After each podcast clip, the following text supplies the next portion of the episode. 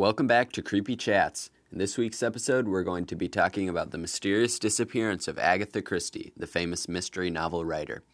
There have been many theories about the author's 11 day hiatus, but this mystery remains unsolved to this day.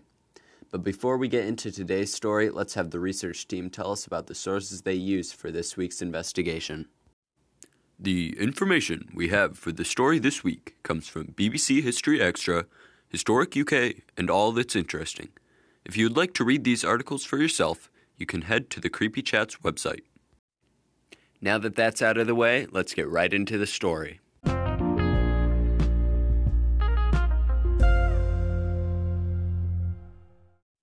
Today is Friday, December 3rd, 1926.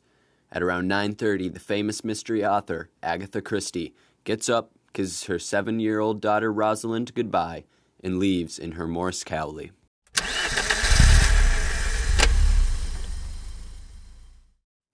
She was not seen for another 11 days. The search party for the missing author included 1,000 policemen, 10 to 15,000 volunteers, six bloodhounds, and many other police dogs. Sir Arthur Conan Doyle, author of Sherlock Holmes, and Dorothy L. Sayers, author of the Lord Peter Wimsey series, were brought into the search. While these two authors were famous for their inventive mystery writings, neither author was of any help in the case. Sir Arthur Conan Doyle tried to search the scene for paranormal activity, but found nothing.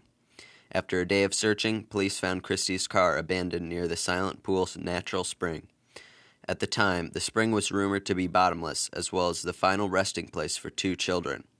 Christie herself had killed off one of her characters in the same spring.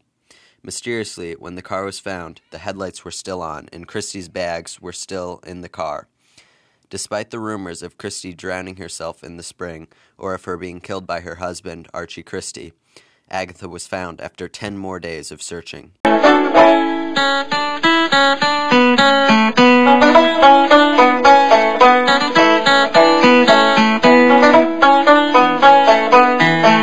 She was found by Bob Tappin, a banjo player at the Harrogate Hydro or Swan Hotel.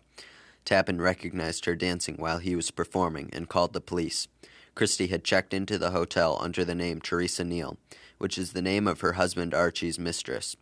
When Archie arrived to pick up Agatha, he found her in the cafe reading a newspaper about her disappearance. When he approached her, she did not seem to recognize him at first. Christie was in no hurry to leave the hotel at all, letting her husband wait in the lobby while she changed into her evening dress. After the fact, the author had no recollection of what had happened to her, and barely ever spoke about the matter. In her autobiography, her short disappearance was not even mentioned. This begs the question what happened to Agatha Christie during her missing 11 days?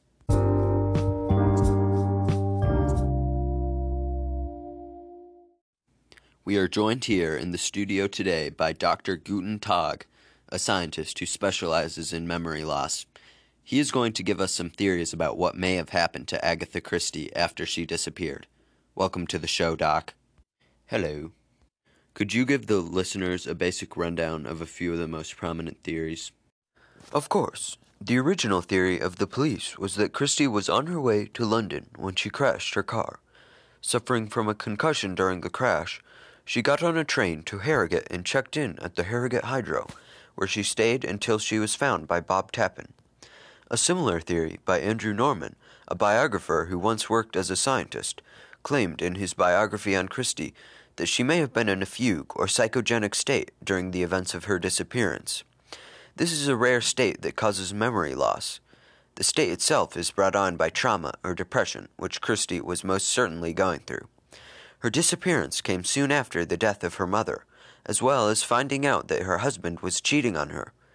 A third theory is that the disappearance was all a publicity stunt for the author to sell more books. All of these theories seem plausible. However, I am leaning more towards the theory by Norman about the frugal state. What about you, Doc? I agree with you completely.